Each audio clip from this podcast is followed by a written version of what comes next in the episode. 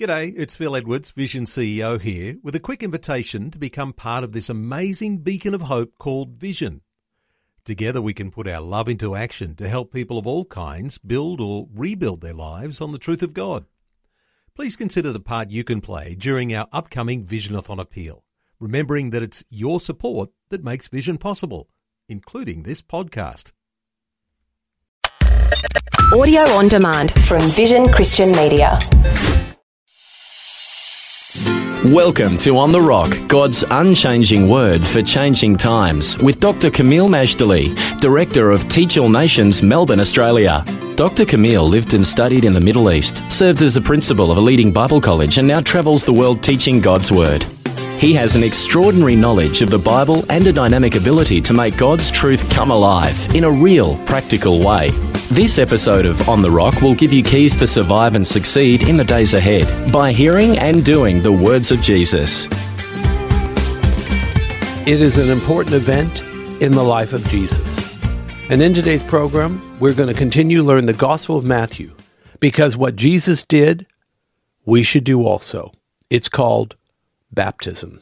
Our series is entitled The Kingly Messiah Understanding the Gospel of Matthew, Part 1, a verse by verse audio commentary, part of the larger Understanding the Bible series. And the Gospel of Matthew, beginning of the New Testament, tells of the powerful, wonderful life and ministry of Jesus and how Jesus, through the fulfillment of numerous Old Testament prophecies, is proven to be the long awaited Messiah of Israel and of the world, the soon coming King. So, we're going to deal with the baptism of Jesus, found in Matthew chapter 3, verses 13 to 17. And I want to just quote to you from verse 15 John the Baptist is taken aback that Jesus wants to be baptized by him.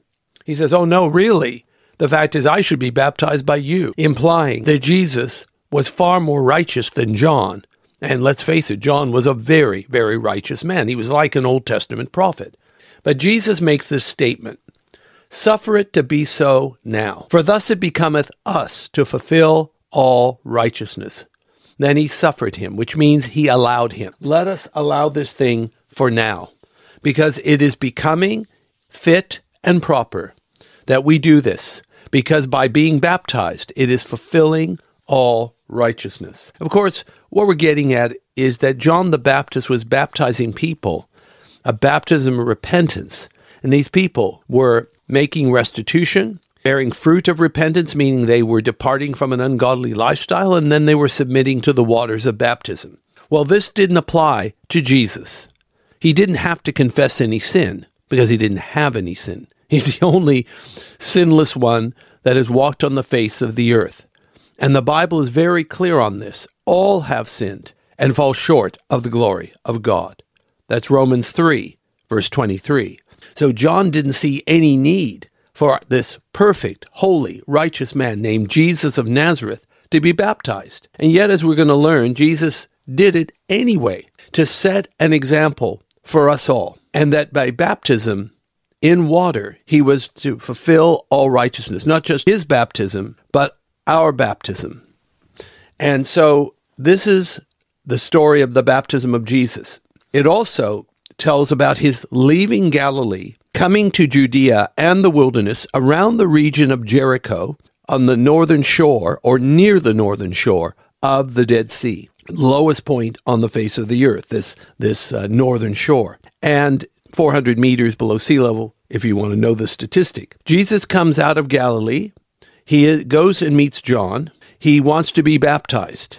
After initial reluctance, John accedes to this baptism. And then Jesus is baptized in the water after saying it fulfills all righteousness. Now remember, as it says in 1 Peter 2 21, Christ is our example. He's an example in living, example in suffering, example in responding, example in righteousness. Basically, he's an example in everything. And so you cannot go wrong following the example of Jesus. But what makes this so intriguing is that after Jesus is baptized, fulfilling all righteousness, something amazing happens.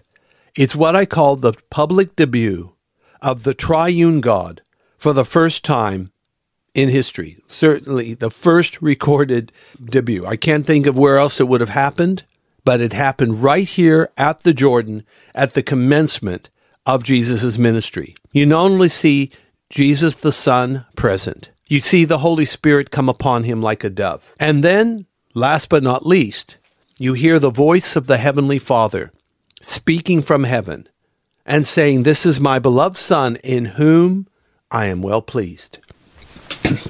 Let's read now the entire passage of Matthew chapter 3, verses 13 to 17. The lesson is called Baptism of Jesus in Matthew 3, verses 13 to 17. Then cometh Jesus from Galilee to Jordan unto John to be baptized of him. But John forbade him, saying, I have need to be baptized of thee, and comest thou to me? And Jesus answering said unto him, Suffer it to be so now. For thus it becometh us to fulfill all righteousness. Then he suffered him. And Jesus, when he was baptized, went up straightway out of the water, and lo, the heavens were opened unto him. And he saw the Spirit of God descending like a dove, and lighting upon him. And lo, a voice from heaven saying, This is my beloved Son, in whom I am well pleased. Our reading is from Matthew chapter 3, verses 13 to 17. And our lesson is called Baptism of Jesus.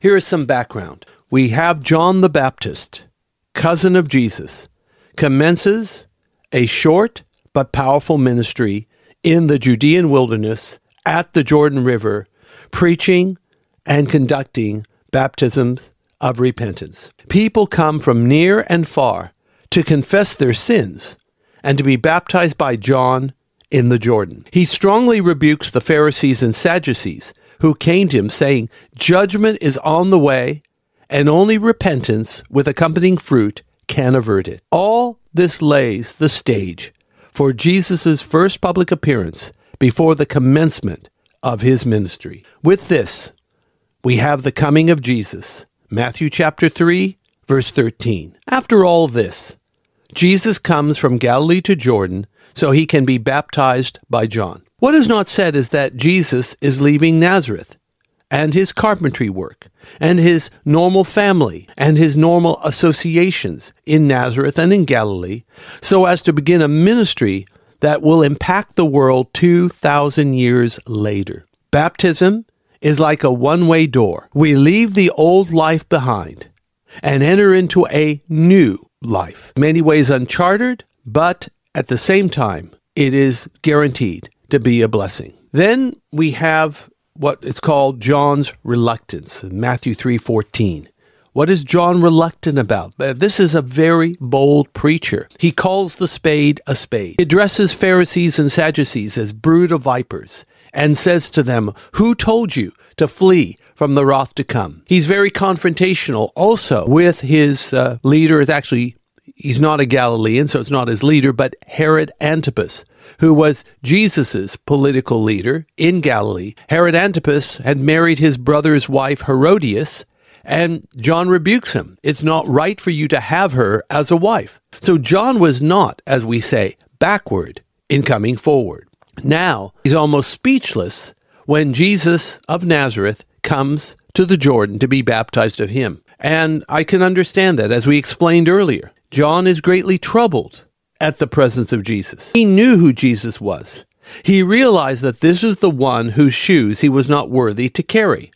Such a sinless, holy, righteous one does not need a baptism of repentance for sin.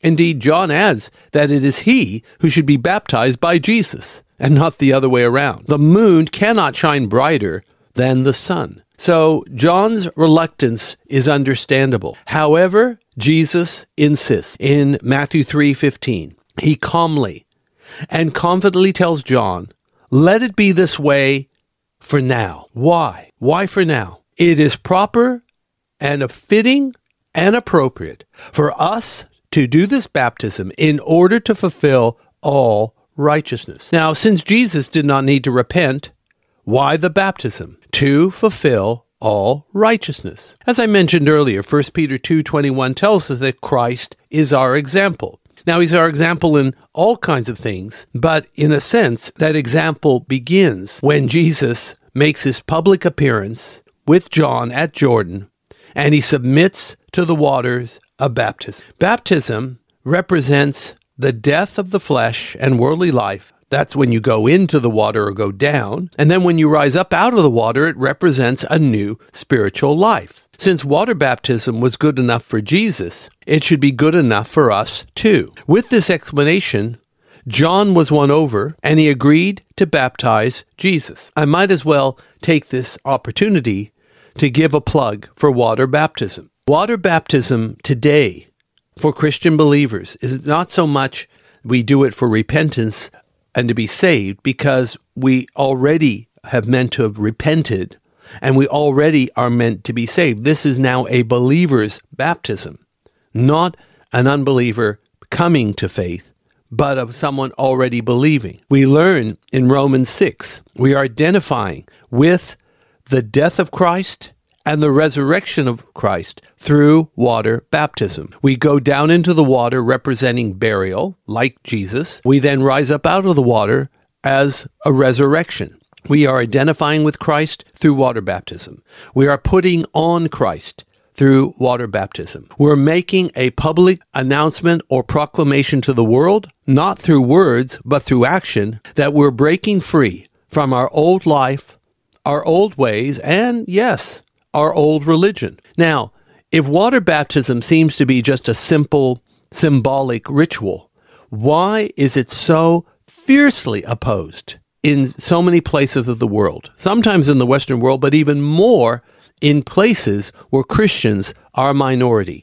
I hear of stories all over the world of people yeah, being persecuted, not when they came to Christ, but when they were baptized. I might even just add that the first water baptism I ever did happened to be in Mumbai, India. It was called Bombay back then. It was the niece of a very prominent Indian. I won't say anything more who this person is or even what his career was. She was a niece, and of course, she came from another religion in India. She wasn't born into a Christian family.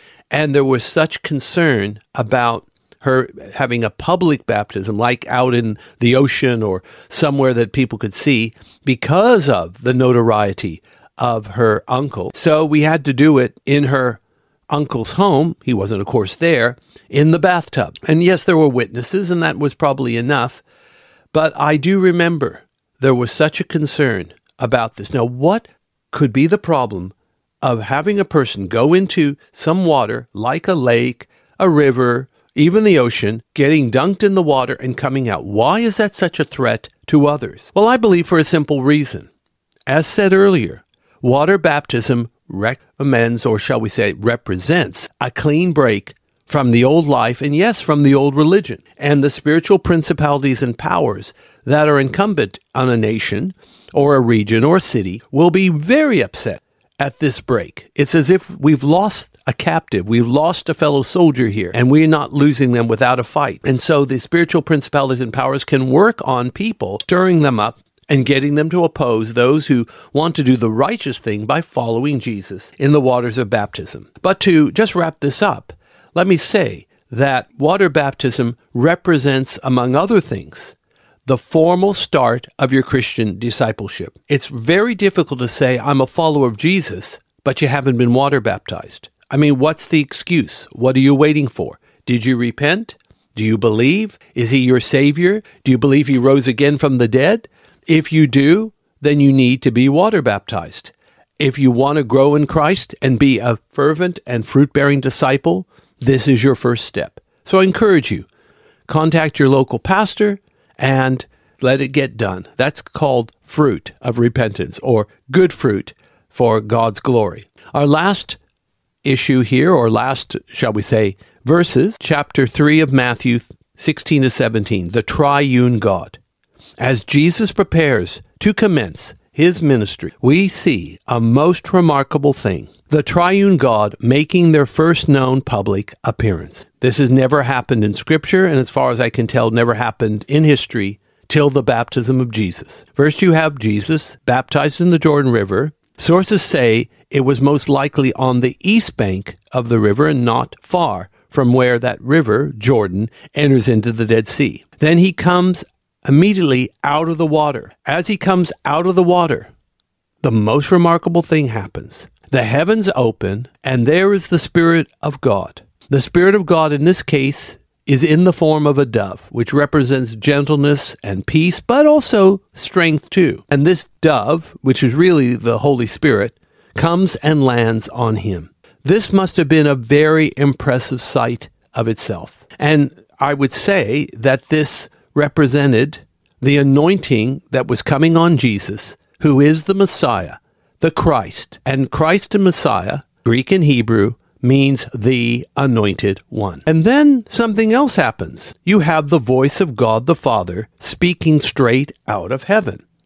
This is my beloved Son, in whom I am well pleased. So you now have God the Father speaking from heaven, God the Son coming out of the waters of Jordan after his water baptism by John, and God the Holy Spirit coming down from heaven like a dove. All three personalities in the Godhead are converging at the Jordan River and making a public appearance. From here and this event, this glorious, righteous event, Jesus will go forth to the wilderness and the ministry, praying always to the Father and being filled with the Holy Spirit. Now, our lesson is called Baptism of Jesus.